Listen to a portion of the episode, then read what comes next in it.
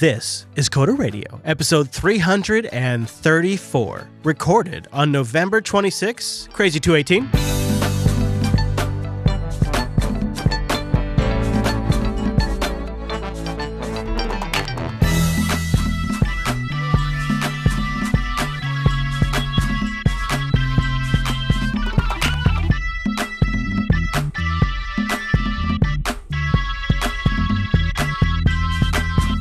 Hey y'all, it's Chris, and I'm fixing to do a Coder Radio from a Texas location in the future for all of you out there that are concerned about programming and maybe want to take a pragmatic look at that and the art and the business of it, even.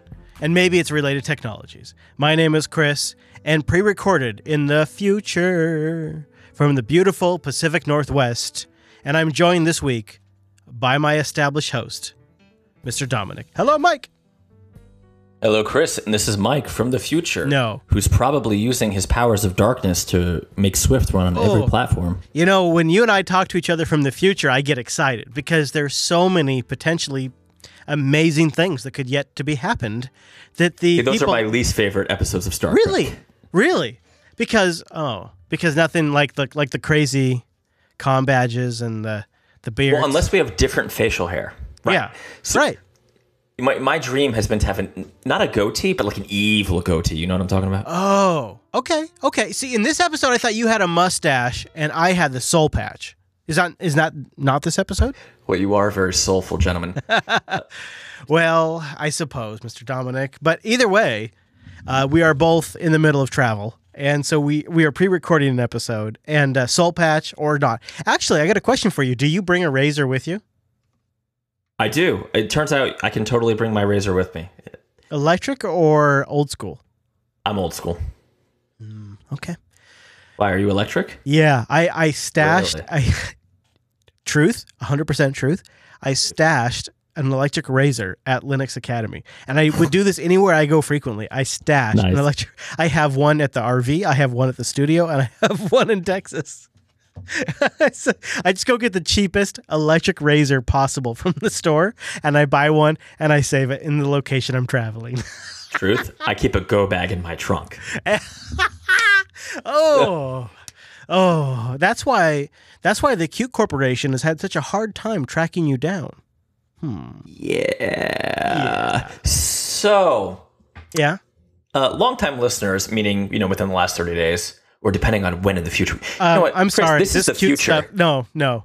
This Qt saga has been going on for like a solid six months at this point. Let's not. This has kid. been this has been the Thirty Years' War. This has been so. All right, I don't even know where to begin. Mm. I was evaluating using Qt for a recently launched product. And then you talked told- about it on a fairly well listened podcast. I didn't know it was fairly well listened. you didn't know? Okay. I haven't asked for numbers in months because the less I know, the less liable I am. It's- True, so- true. is Fair enough. That works. No. Um. So a there was a misunderstanding between myself and a sales rep from Qt. Basically, it was about what defines an embedded device. Now, Mm-hmm. since my product's completely public, I'm happy to discuss Griffin. We all know Griffin. I mention it every week because yay. Um, Griffin runs on Microsoft Surface tablets and other tablets with uh, Linux, right? It is a radar display software made in partnership with a wonderful company in North Carolina who does radar display systems. Or, I'm sorry, radar hardware systems. We do the displays at TMB. Great. TMB is the mad botter. Google it, buy something. Unless you're from Qt, then don't, don't. don't Apparently. Google. Well, I wrote the an application in Qt that I had to throw out after a conversation with a Qt sales rep who told me that I needed an embedded license. Right. I Now- recall. Yeah. The initial version of this application ran on Microsoft Surface tablets on Windows. I don't know about you, but there's nothing embedded about an i7. Yeah. Fair enough. right. Yeah, That- so that was kind of that's of a desktop where- PC. That's that's a desktop. After months of back and forth, I finally got from on high, from the good folks in Boston, what the hell they mean by embedded. Like, is this a phone Basically- call? Is this an email thread? Like, what are we talking? Uh, this is a number of phone calls. ah. Uh, it got down to when they say embedded, they consider it embedded if I sell them the actual hardware. What? What? What? What? What? Sell who the hardware? So there was a fundamental misunderstanding. Wait, so- I do not resell. Yeah, so I do not resell Surface tablets no. Or any generic Linux tablet. Right in my business, I am not a hardware vendor. No. I'm a pure fact- software vendor. Like uh, I would assume, ideally, it's the customer that's buying tablets and then deploying the software on those To my tablets. specifications, Yeah. yes. Yeah. The original sales rep misunderstood that and thought I was building these tablets and selling them. Like as integrated devices. Right. So if I were, well, it's not just integrated devices though. So in a world where I bought, let's say, 100 Microsoft Surface Pros and then sold them to some, you know, the Navy, let's just make up make something up, right? Then they claim I need a Q uh, uh, embedded license. That's, or you can go LGPL, but they, you know, the sales reps don't like to talk about that. uh, Actually, neither do you. Let's be honest. yeah, it's, I'm a little afraid of the LGPL. I'm like, no, let's talk about BSD or MIT or Apache. Come on, guys, let's let's play ball here. We can all be friends.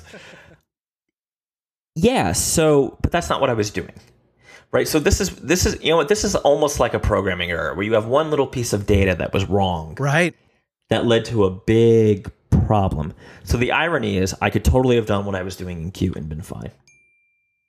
I wasted, well, I didn't waste, but you know, the original couple weeks in Qt, whatever, it was a good proof of concept, and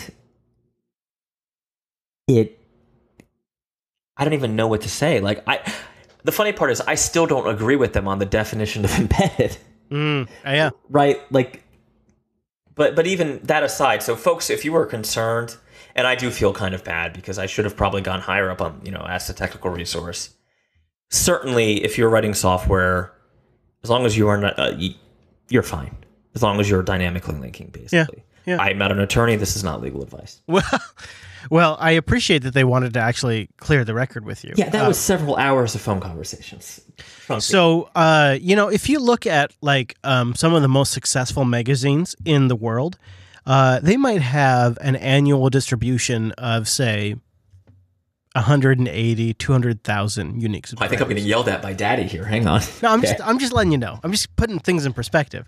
Uh, so you know that would be a successful magazine, like maybe the world's most successful magazine Wait, might. don't we get wait you said 180 Yeah, see, the reality is they like to pretend like it's millions, but people that actually are receiving the magazine, it's 180, 200,000 a month. this explains a lot of the hate email i get So no, no, So- our numbers, yeah. our numbers are are much, much, much, much, much higher than that.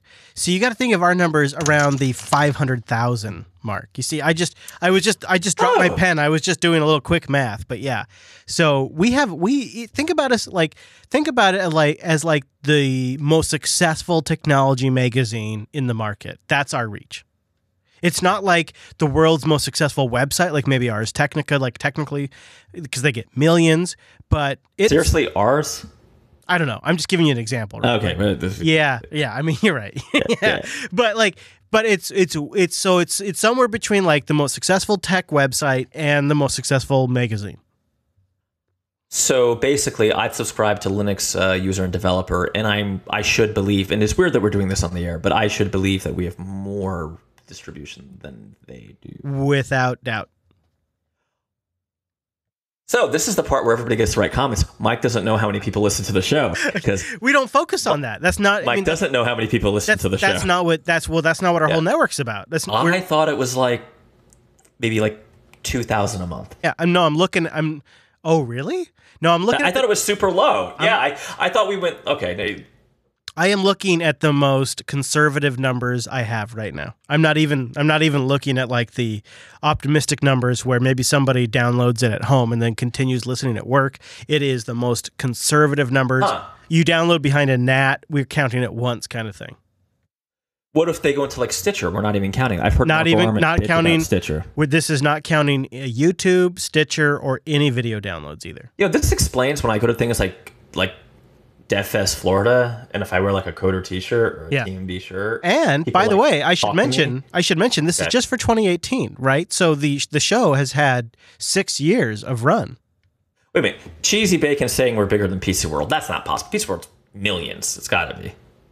Well, I mean, this is just one show on Jupiter Broadcasting. Oh, see, he's like, let's not let's not get drunk now. Come You know, on. He's like, no, no, I, I actually haven't released these numbers yet, but um, LAN just surpassed 2.2 million downloads for 2018, and Linux Unplugged just surpassed 1 million downloads for 2018. well, let me tell you something. Our original deal still stands. I will be using these facts to advertise TMB. so, Yeah. all right, moving forward. Yeah, it's been a 2018 has been a really good year. You know, we But wait a minute. What if it's all hate mail? I mean, I get like several thousand hate mail. Actually, I'll say this: I feel like we've had the best Twitter engagement that we've ever had on this show. Like, You know, we had a, a really good one that I didn't put in the notes um, regarding me being elderly and angry. I feel like, but I feel like the people that are engaging with us on Twitter, like it's just like it feels like a real genuine connection I'm having with somebody else in the field. Like I've, I've the last like two months on Twitter for this show have been great. They've been the best they've ever We've been. lot. Yeah, I tell you what, I you know, I it's funny because time dilation aside, I was unavailable for one week, yeah. and uh, and you and I have been. I'll tell you something. We have to stop. Have you read the book Salvation by Peter Hamilton yet? No. All right. It's a sci-fi novel about Oh. this fabulous technology called portals, which Oh. you know what portals are. All right. Is this on Audible? Uh, hold on. You've already It got is on Audible. You've already it is got on me. Audible. But imagine all the time you and I spend in airport security and lounges and like just waiting to get on planes and on planes. If you have to go to Texas, I have to go to Texas, I have to go to New York or North Carolina or wherever, you just walk on and you're there. Five steps. You know, in in a funny way, in a really backwards funny way, this is why I prefer to drive because it I takes know, I prefer to drive completely. it takes way way longer, but I'm immediately applying time to accomplishment. Do you know what I mean? Like Oh, I just listen. I get to, I get to like not be groped by the TSA. That's my whole thing. you got to get pre. What what do I search for on Audible? What do I what should I Uh, search? Salvation by Peter Hamilton. I'll just put a link in the chat. no, yeah, I'm getting this. So this is this is happening. It's so good. I mean, it's. I was so mad. I didn't know it came out this year. I was so pissed because I went to buy the second ver the second. It's a trilogy. Yeah, I'm, I mean, I'm flying out on Sunday. This is what I'm going to listen to. So it's 19 Yeah, it's- hours. it's- Holy crap! I, I don't know. I, I've been. You know what? I had, I dropped my Kindle on Yeah. so many planes. I got woken up by so many people saying, "Mister, are you okay?" Really? The best thing to do is to answer. That's a simple question with a very complicated answer. I love that. I'm going to steal that.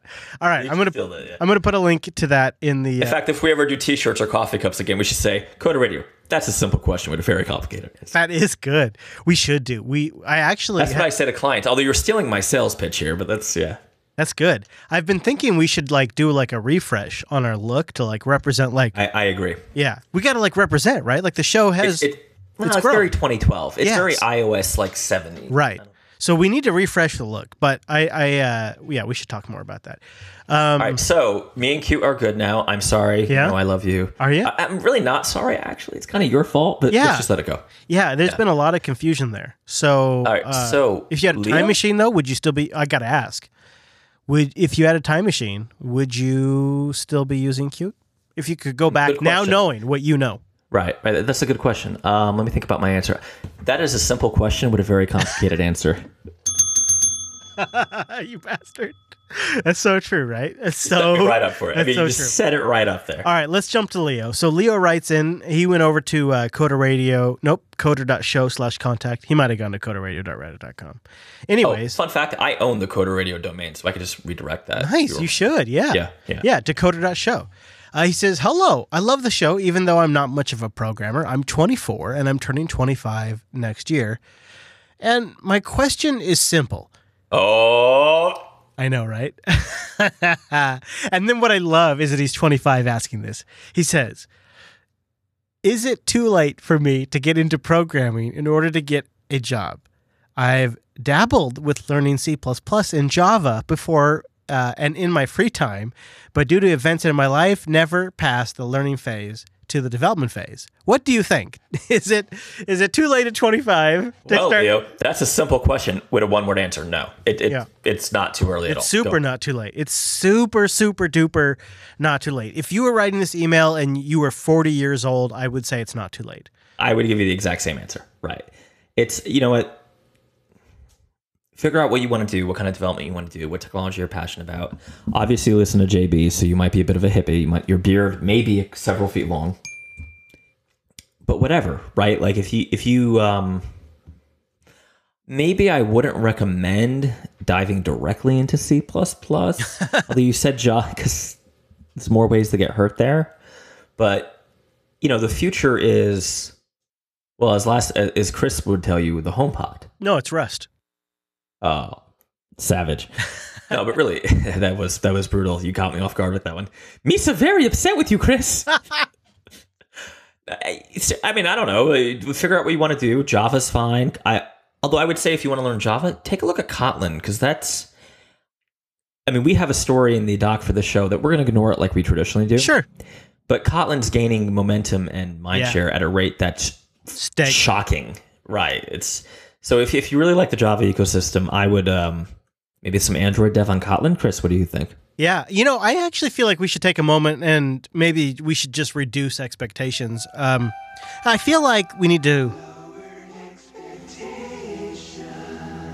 We need to have a little, yeah. We need to have some lowered expectations because when you're outside the industry, there is this mystique about software developers, like they have God mode privileges in life, where they can spontaneously create life from applications. It's not how it works. In fact, Leo, if you're asking these questions, you're probably further ahead than most people that were in actually already in the software development field. And I don't mean For to be can you pass FizzBuzz? I don't mean to be disrespectful to people listening to the show, but many people in the software development field don't have any idea what they're doing, and they're just googling it as they go along. And if right, you're Chris. Now, come on. If you're going to talk about me directly, I mean, who doesn't, I thought that's what Linux Unplugged was for. yes, I heard it the other week. you know, it's just one of those things though, where like you have to learn as you go. And if you're asking these questions and you have a passion for this field, then you may be more qualified than 75% of the people that Oh, are already the, in the, the fact that you're listening to podcasts in a show called Coder Radio. Hell, if you were just listening to that awful BSD Now show, that would be fine too. So I think Leo is probably better off than most people. And uh, then he's asking if he's too young at 25. You know, Chris, I will bet you a beer. I, Leo, you should email me again. Email me directly and copy Crazy Man over here on it. We will send you FizzBuzz online. I, if you pass it, Chris owes me a beer, and if you fail it, I owe him a beer. Dude, I bet you by Linux Fest Northwest, he has a job. Oh, that's way away. I bet you by Jan one he has a job. Yeah. Yeah. All right. So uh, the next one comes in from a guy named Ryan. He says, please discuss how you evaluate open source libraries, frameworks, or software for inclusion in your own projects, especially if those projects are part of a production system. Thanks and keep up the awesome work. So I think what Mike does is he he evaluates them from a position of fear. That is correct. I curl up into a uh, defensive crouch, and unless I see the following letters, I ignore them: MIT, BSD, or Apache, and it better be Apache too. I think that we should all make those businesses fail. now, why? I, this seems unreasonable. Well, we just talked about my whole thing with Qt, right? Like, because the LG, it's hard and confusing, and it could cost you a lot of headaches if you get it wrong. It's negative in the freedom dimension. Now, that's just the licensing side thing. Of Yeah. Let's assume that you're not as, uh, let's say, conservative with my patented high pitch, which it makes me sad now that I know how many people heard that. I should grab that. Somebody Grab the real. Somebody needs to grab that and send it to me. Conservative? Go grab that. I'll Um, soundboard it. You know, I will not pull in a gem, or I'm using gem, obviously Ruby gems, but let's just use the word gem to mean package, or we could just use package. That hasn't been updated in like a year from GitHub, right? oh God, dude. Because I'm not crazy. Oh, I mean, I don't do anything, and we've talked about this before. I don't do anything below version 1.0 sure. as a rule. That's an arbitrary rule, but it helps me weed out the. Like, for instance, I have a package called Kurt, uh, Kurtz.js, named after Kurtz from the Heart of Darkness. That's a JavaScript package. It's 0.02 or 0.01 or 0.0. No, sorry, it's 0.0.2. So I wouldn't even ship that. Um, it's on GitHub if you're really curious. But yeah, that I mean, I don't know. I do tend to like look at the code. I mean, I don't do a deep analysis of it.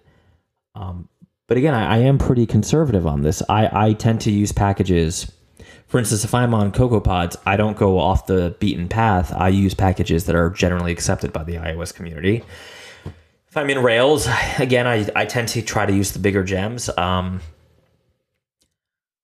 I have rolled my own gems for private use or for private customers once or twice, but I don't think that's really what you were asking about because that's kind of a different ballgame. Yeah, I don't know, Chris. I, I feel like in a way, this is like how much risk do you take on your dependencies is really what what the uh, what uh, Ryan is asking here. Man, And I I, don't take know. very little. I yeah, I I uh, I would agree that that's the way to go. I just had a conversation this morning about a uh, a series of different exploits that are in different um, repositories for for a lot of different open source projects. We're thinking about doing like a, uh, a, a an overall recap for TechSnap on like these are all of the open source projects that you use that have software repositories built into them that have vulnerabilities, and it's just can I can I just stop you real quick? yeah. So how many times are you going to mention OpenSSL? Is it like one for OpenSSL? Or It's is it, bad. Or is it cr- is it Well, chronological? How many? I mean, like how many different im- versions and like all of it. It's just it's really staggering. It's it's humbling when you look at it, and I I don't know I don't know exactly how to tackle it because the argument is a little stale at this point. It's the same argument you could apply to Docker Hub, the same argument you could apply to Ruby, the same argument you could apply to Snaps or Flatpaks. everything. Every, every every development platform has some sort of package manager, right? That's Yeah. why I'm trying to not say gem, but Yeah. I was Yep. coding in Ruby this morning. So Yeah, yeah, I I know, I know, and Wes put it in a really good way. He's like, right now we're still in the ascent of all of these platforms where they are trying to solve a problem. They're optimistic, they're enthusiastic, they're they're really pushing forward, and it's the ascent. But there will be a reckoning. There will be a winter where all of this comes due, and uh, the sysadmin. The, I don't know. Uh, It's not even the sysadmin. I was going to say the sysadmin in me, but really it's the uh, maybe it's the maybe it's the pen tester, maybe it was the security auditor, whatever it is. Like there's a part of me that is getting extremely anxious by all of the software that is built on what feels like, if you'll excuse the cliche, um, a house of cards. yeah, I, I feel the same way. I, I wish, in fact, one of us disagreed, but um, Yeah, I know, right? I I have come to the point where you got to remember I, I've been doing this on a limited number of platforms for a long time, right? So, for instance, when I didn't like what happened to ASI HTTP, which was a great networking platform on iOS back in the day, and we're going back to like 2010 here, I wrote my own called MD Networking, and I used that for several years until Alamofire came out. Or actually, it wasn't even called Alamofire. Alamo Fire is the new version. It was called AFNetworking. But I I really don't like to have a bunch of little dependencies. Right. I just I don't trust it. Mm-hmm. Yeah, yeah, and you get bit in the butt a few times, and you know you develop that uh, that persuasion. Uh, Ryan W writes into the show. He says, "Hey guys, great show. I started listening a few months ago and love the show. Finally, someone I can talk nerd with." he says, "I just wanted to provide some insight on the part of Coder Radio about how Red Hat employees felt let down as they didn't find out about the Somebody said red hat, take a shot. I know, right? As they didn't find out about the announcement until well after the announcement was made. Well, I worked at Intel, and this happens all the time. Since IBM and Red Hat are public companies on the stock market, they aren't allowed to say anything or warn their employees. You can imagine insider trading and media leaks that would be possible if everyone was informed ahead of time. Intel, I did imagine I had my Robinhood app open, ready to roll. Damn it.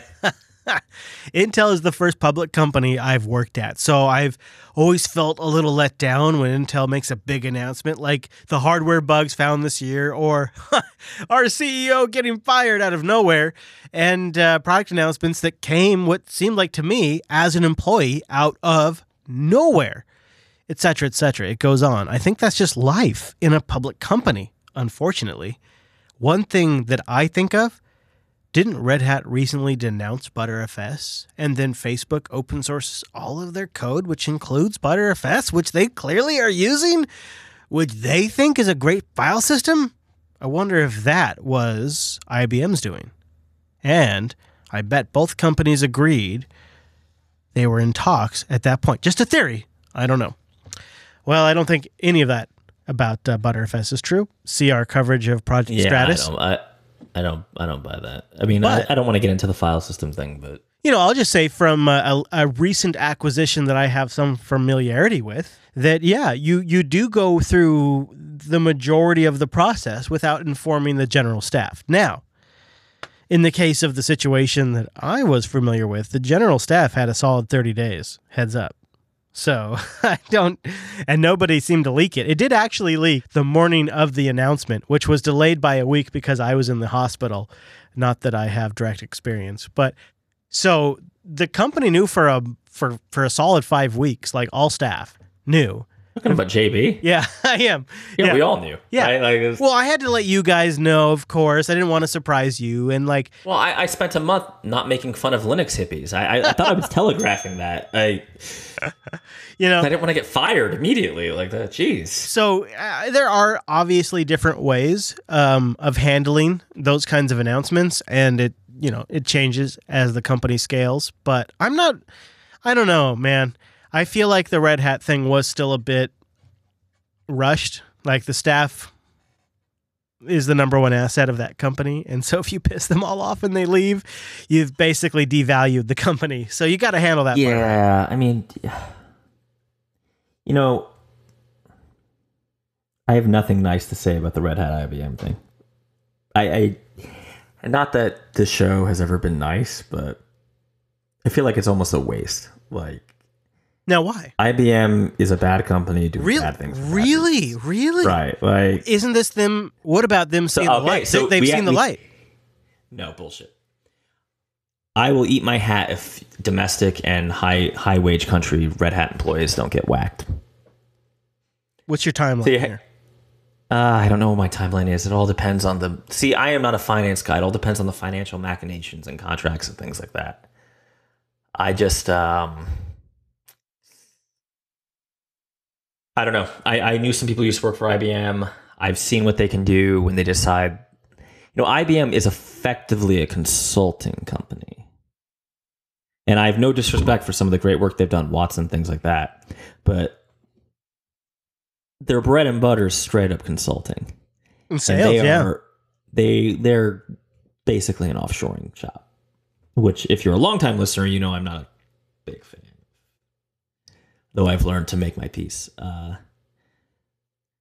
I will tell you, can, can I take a side tangent here? Always. A- always okay. So Disney, uh, you know, I live in Florida now. Disney had a very large IT and development shop down here. It was theirs. It was in house. So it was Disney. It was Disney, whatever they called it, right? Cool. And they did what was called in the papers as pulling an IBM.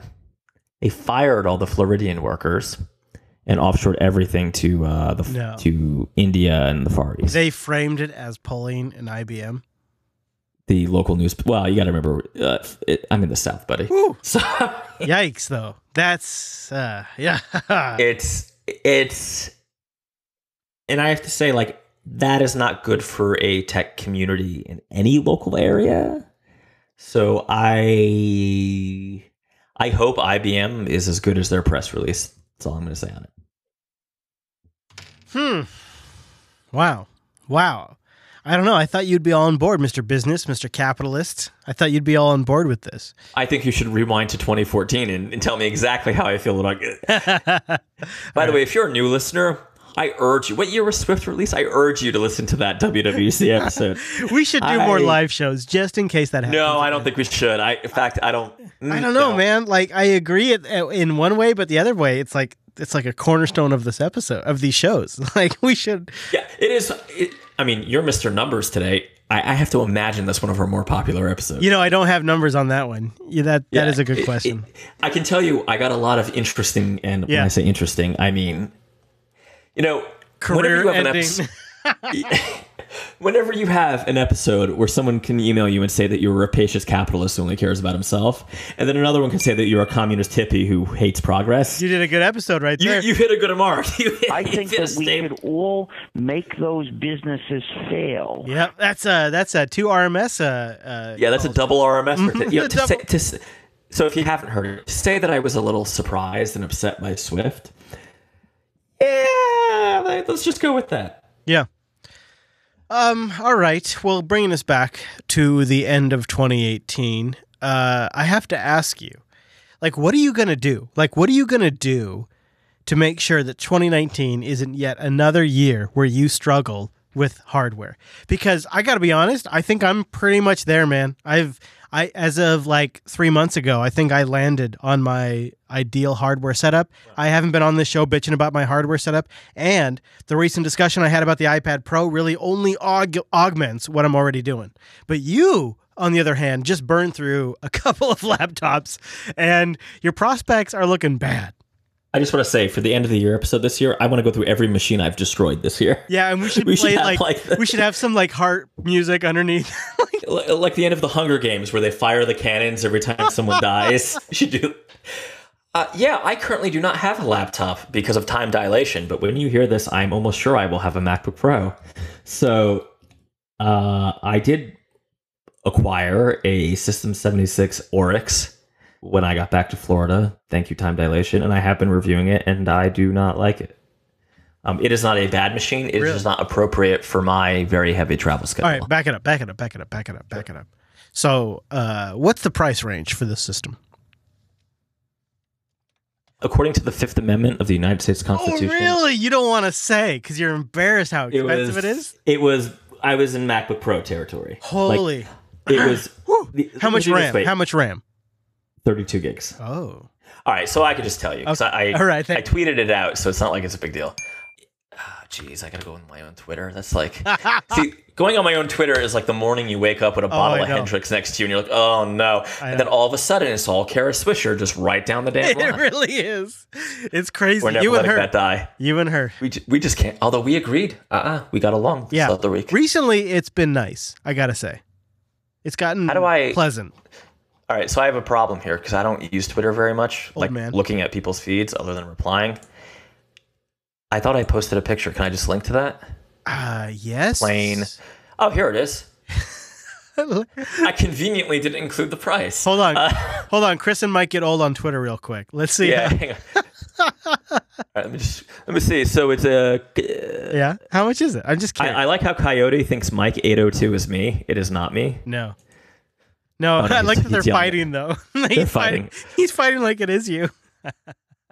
Oh, uh, holy. Tell, come on, tell me Uh. the specs, and let's see if I can guess it, and then you tell me how close I get. All right.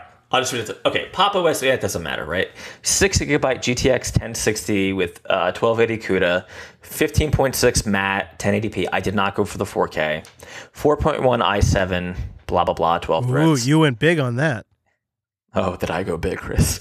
Uh, 32 gigs. It was $30 off. I just want to say that. Uh, 500 gig NVMe, $25 off. No additional M2 drive, and a 1. Point, uh, 1 terabyte 2.5 SSD. Huh.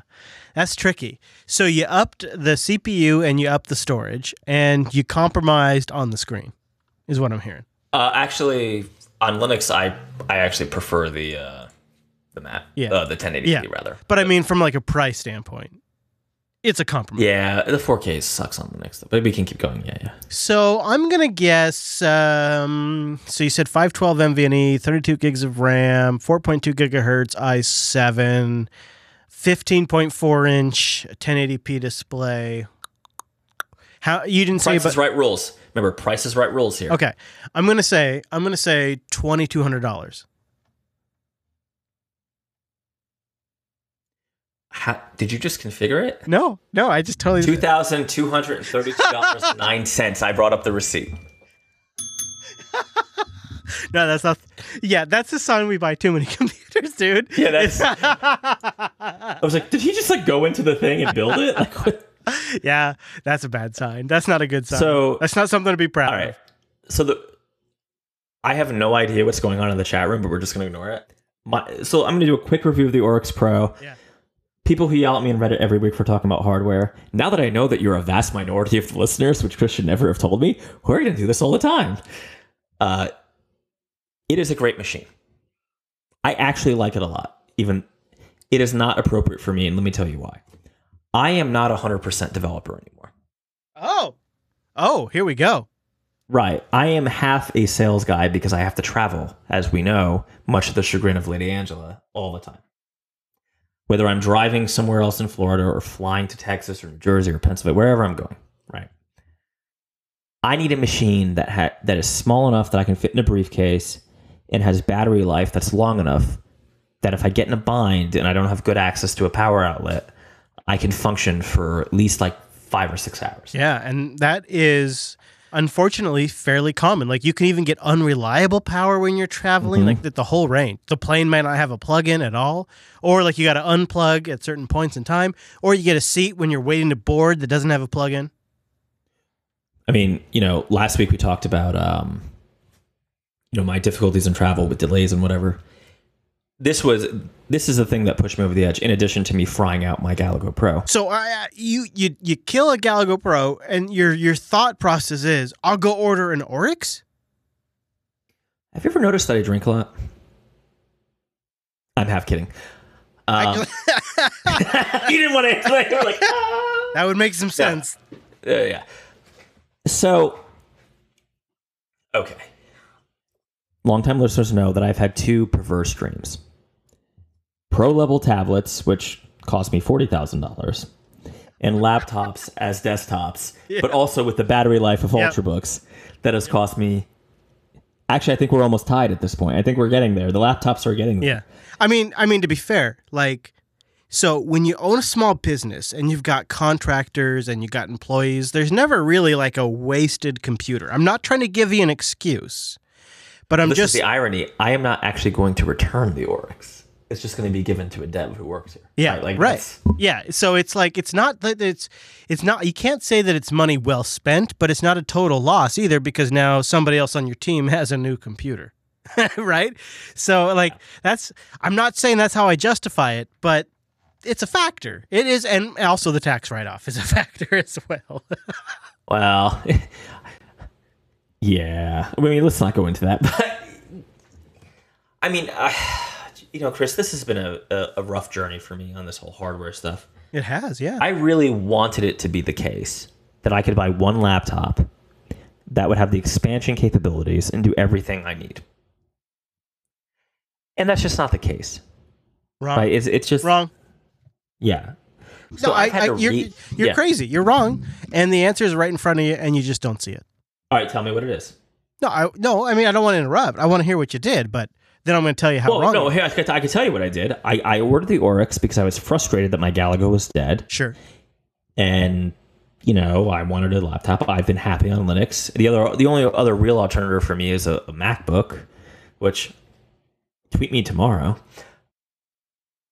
I don't know. I mean, my Galago was dead. I gave away my MacBook Pro, as people who listen to last week's show know. So, what option did I have? Are you going to tell me about the USB C daisy chain dongle lifestyle? Yeah, I am. That's exactly. Oh, get yeah. out of town. No, That's, no, no. I am going to tell you about it. I'm going to tell you about it, and you need to listen, son. Now I Oh, understand. shit, okay. Yeah. It's No, wait, it's not an intervention though, right?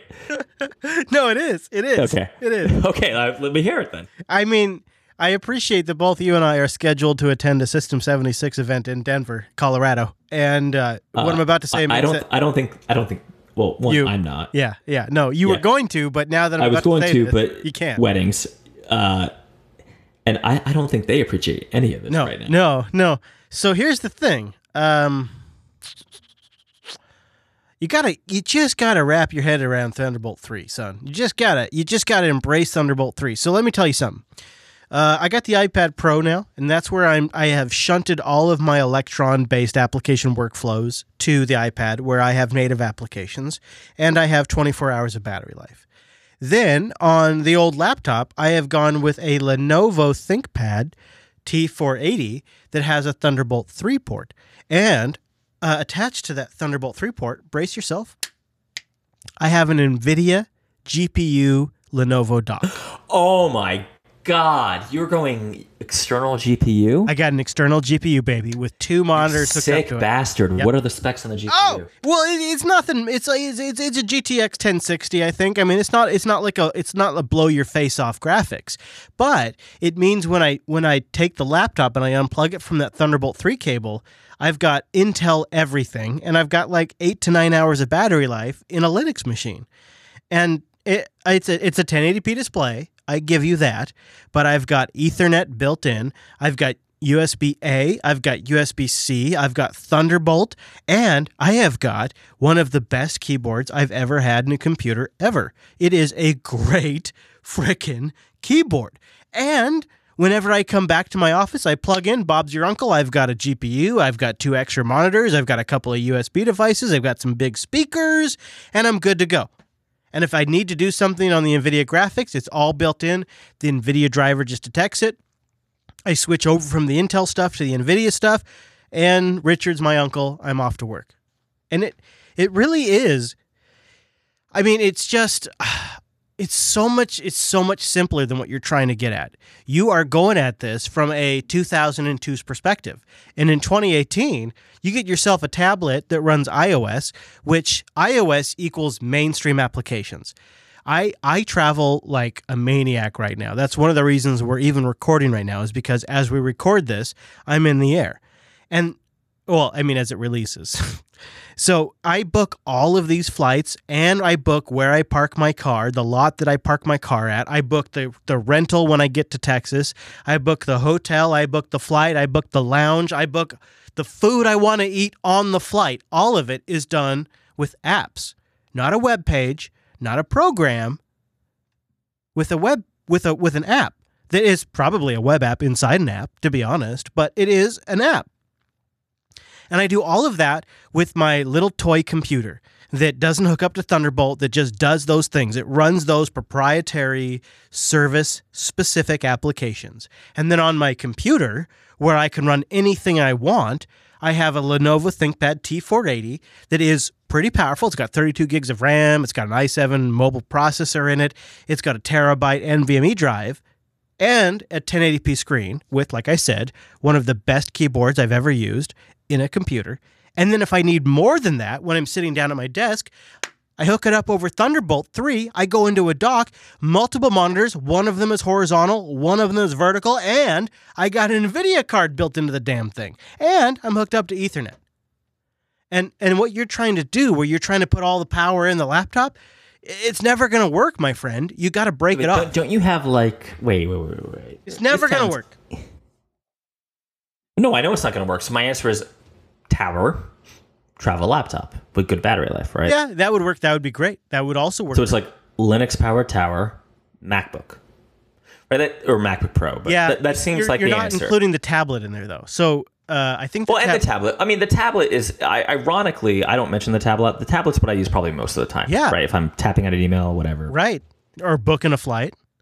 But every once in a while, I need to like make a build on the fly or Right. like SSH. Right. Although ISSH, as we talked about last week, so, so things are changing. I will give you that. I just don't feel like I'm there yet for the iPad to be my travel. No, no, absolutely not. But I think trying to buy something like the Oryx Pro, uh, it's just um, It was the wrong. It was the wrong thought process for me. Now, if you just like want a laptop to move around rooms, but you basically work at home or you work in an office, I actually think it's a great dev station. Right. If it- Right. Like compiling. Uh, spoiler alert: We're doing a follow up product to Alice. Compiling that on it was really, really, really fast. But it doesn't have good battery life, at least not. And it does have a clever thing where you can switch from uh, Intel to the NVIDIA card, which does improve your battery life. But it's- it's not enough for someone who travels like you No. and I do. I feel like yeah. If you're moving from one room to another room, if you're doing a 30 minute meeting with your laptop, it's it's great for that.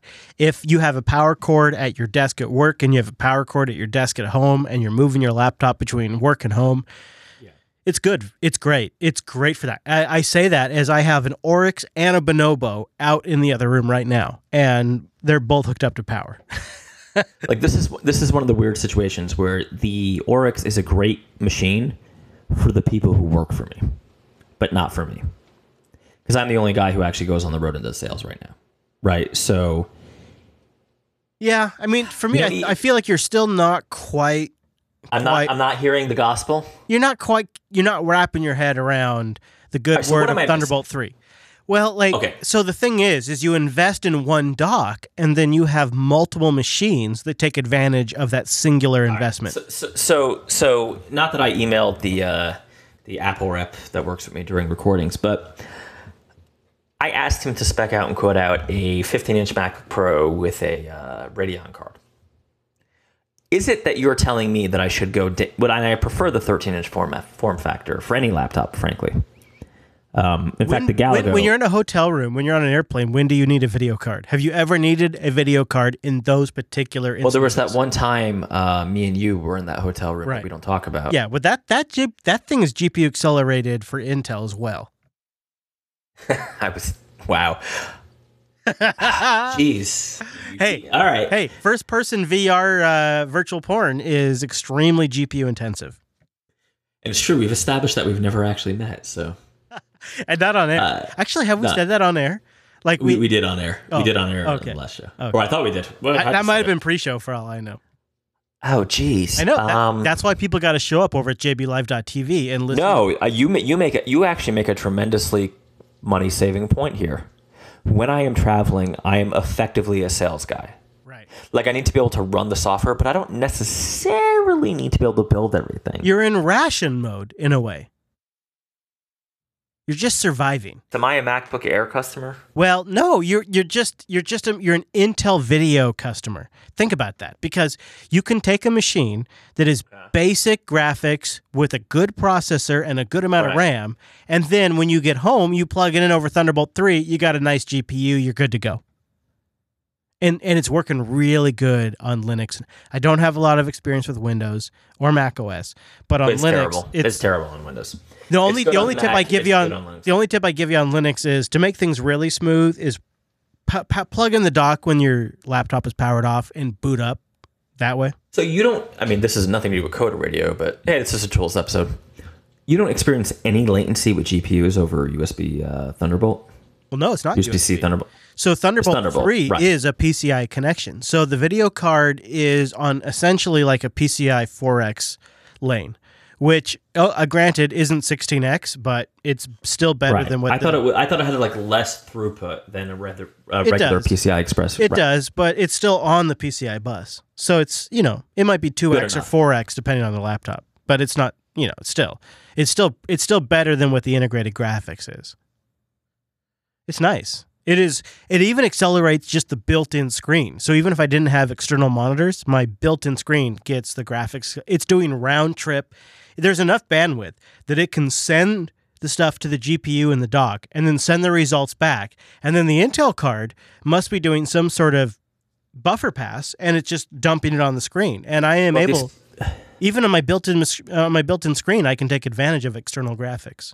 So the the specific use case I was thinking about, and uh, leaking from the top five here, compiling ML.net on a laptop on the road if I need to change something. I guess you could always bring like so in the case of the Lenovo graphics dock, it is the same size of an average Thunderbolt 3 dock. It's pretty small. But there's some huge docks. Like Black Right, Magic makes one. the one. pain of doing that on the Galago was, I mean, it was it was it was significant. Like because the Galago is an, like you were saying, it's an i7, but it's an Intel i7. and It was it was a it was a serious process. right? Mm-hmm. Yeah, yeah, yeah. Um, but on the Oryx, I mean, this is where I would be positive on the Oryx. It was lickety split. Right. That was the idea, right? Is you take advantage Right. of the built-in. So I I could this this graphics GPU dock that I have for my ThinkPad, it, it it would take up as much space in my bag as an audio interface. I mean, it's it's no big deal. It's totally it's totally packable. But you What would You're saying you I don't think you need to, right? I mean, I don't I don't really think you need to. If you go back to your desktop idea, you could also just remote desktop into a machine that has a great built-in GPU. Yeah, that's But then you need good remote connectivity. Which I don't know, man. That's mm-hmm. tricky. Like when you're doing like a well. I, I always carry a MiFi, so it's like not. It's yeah, but it matters more like okay, the demo is up. You know, you got to do the demo, and you got a few minutes. you know, like there's sometimes where it's really, really, really, really nice to have that processing local. especially if you're on a deadline. If you're about to give a demo, that's where having the local Well- really matters. I mean, like once or twice a year, I get into these situations where I'm doing a demo and I like there's an error and I notice Yeah. it, you know, the night before the demo and I want to fix But it, recompile the night whole before, thing. you could do remote desktop. right? So yeah, that might be a solution that works for you. You got to embrace it. You got to think about it. You got to change the way you're thinking about this because this isn't gonna. You can't go through 2019 like this. You can't do it. This is an inter- coder intervention. Somebody bang suggested. You gotta. You- All right, Yeah. all right. Let's let's be positive. How about we go to the GitHub top programming languages chart? Oh yeah. Where where is this uh, now? Uh, It's linked in the show notes. Three three four. I'll tell you what. You're talking about. Oh. You're, are you talking about the DigitalOcean survey that they did? Or- I, I'm talking about the GitHub one. no, there's there's no GitHub one linked in the show notes. Yeah, there is. no, there's not.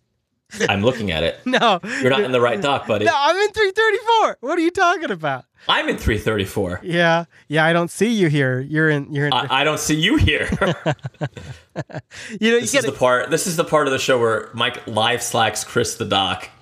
You got to give us credit though. For 334 episodes, we've actually never had that problem. We've been working on a doc this whole time. this whole thing, really, this is how you can tell how closely we follow the script on this show. Yeah, that Yeah. would be the doc that I just sent you. A little sauce has been revealed, but it's for the better. I think. I think the audience should know. Well, they should know. Right, well, anyway, while, while Chris opens the doc, so the top three fastest growing languages by contributors as of September 30th, 2018. Number one, guess. In fact, it's good you didn't see the doc, Chris. Guess. oh yeah, you're right. Um, hmm. I would normally say if this was like three years ago, It's would, not Rust. I may have may help you. It's not Rust. No, I would have said that last year. I would have said that last year. But Okay. uh, if this was three years ago, I would say JavaScript. Sure. Nope. Not even on the, not even top ten. If this was last year, I would say Rust. This year, I got two contenders in mind, and I don't. I don't two. feel. Tell me the two before you make a pick. All right, I don't feel strong about either one of them. It's Go and Swift. Go is in the top ten. Swift is not even. Didn't even. Really, really, Kotlin. no, really. Absolutely. According to GitHub, it has 2.6 times the contributors over last year. Kotlin coming in for the win by a big margin. Kotlin coming in hard. Before that, uh, number two is HCL, which is a specialty thing Sure. that we don't cover here. No, TypeScript Number pretty three. popular though. Fucking TypeScript. Yeah. I mean, uh, I'm sorry. Uh, Linuxing TypeScript. Ah, jeez. PowerShell though number we- four, and then Rust at number frickin' All right. five. I I have a bone to pick with number four. oh yeah, PowerShell scripts are effectively C sharp scripts. That's yeah, fair enough. it's yeah. Yeah, well, oh. And number five. I mean, do we put what, if you put if you're counting PowerShell scripts, then you better count Bash scripts. as what C? If you were counting Bash, Bash would be number one on this list. Well, sure. All right, fair enough. Yeah, I mean their list is a little weird. Yeah, What I what I thought was really interesting here is though top programming languages by contributors, right? So the list we just did was top by growth. Right, who had the biggest growth year over year? yeah. This is absolute top. Give me your number 1 and you had it right last time. Oh, JavaScript. Dominant. Dominant. Yeah. Huh? Number 2. Java. Damn, number three. uh ooh. Ah, number three, we had a switch. We actually have a switcheroo here. The current number three, TypeScript. Python. But who did it dethrone? PHP. Yeah, Savage. All right, the current number. Holy shit. Current number. f- This is a very confusing chart. Current number five. And we'll stop at number five. Number six is C sharp, so it's not C sharp. Number five. It's either PHP. It's an or, oldie, but it's either. PHP or TypeScript. C plus plus. No. Oh, I didn't even get I, close. and I attribute that to IoT. I think there's a lot of C++. There's been some sort of renaissance. Okay. yeah, I could see that. Yeah, that makes sense. TypeScript is number seven, Okay. and Eh, Objective C. Yeah. Objective C. Oh yeah. How's Objective C doing? Good. Things right? have been better. Solid. Things doing real better. good. Oh. You know, we've hit some hard times. Um, Yeah. It gets even You know- worse when you look at people that are contributing to the projects. Like, obviously, Objective C is not yeah, even no, on the it's, radar. it's so much worse. Like Objective C has the only has all it has is legacy now, right? Like, yeah. yeah. All right, and we'll do the last one. Okay. Top programming languages by repos created from 2008 to 2018. Huh. Give me your number one. So, so from from tw- 2008, it's got to be JavaScript. yes, JavaScript by a mile. Yeah. Yeah. Next, Hmm. Next is going to be. Next is going to be a gap, right? Because like nothing there, there, compares oh, to there's a JavaScript. sig- there, there, there, there's the Grand Canyon between one and is two. there? Yeah. Okay. Okay. Yeah. Okay. Yeah. Um. You know, I'm going to say Google made the right call. I'm going to say it's Java. It is Java. Ah! It be? Uh, of course, it's Java. They've had they've had a good decade, really. Um, yeah, and then going off this uh, chart, it looks like after that there is there is essentially a gulf. Uh, after that is Python, and then way way after that is PHP and Ruby. Didn't really expect to see much much else there, but uh, I don't know. We'll link to it in the show notes if you want to check it out. Coder.show slash three three four.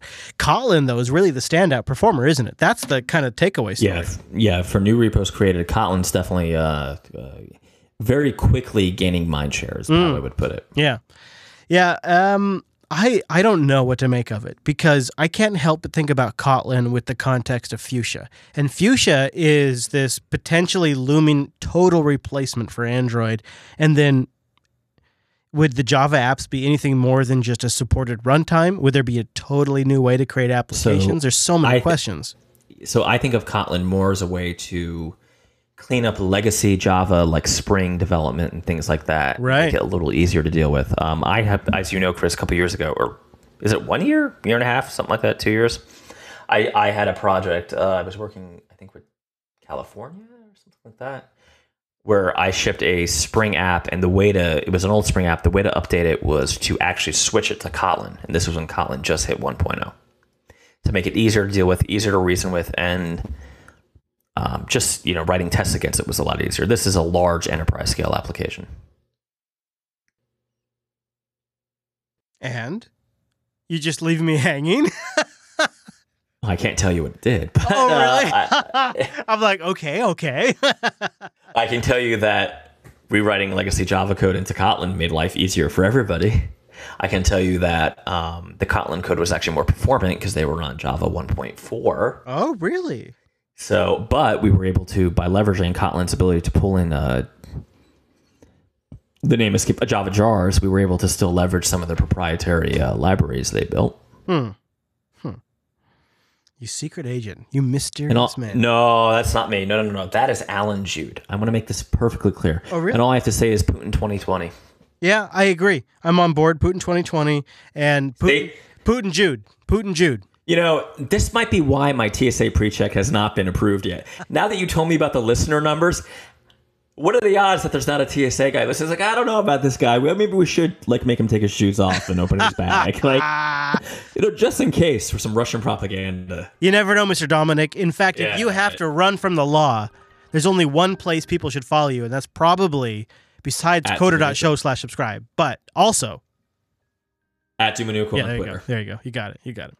I'm at ChrisLAS, and uh, those adventures, like I talked about, are all linked and described at coder.show. That's the main resource. And this episode, coder.show slash 334. Thanks so much for tuning in this week's episode of the Coder Radio program. We'd love to get your contact at our feedback page. I don't know, you do the math on that. And we'd love to have you join us live, jblive.tv, jupiterbroadcasting.com slash calendar for that lifetime. Thanks so much for joining us. See you right back here next week.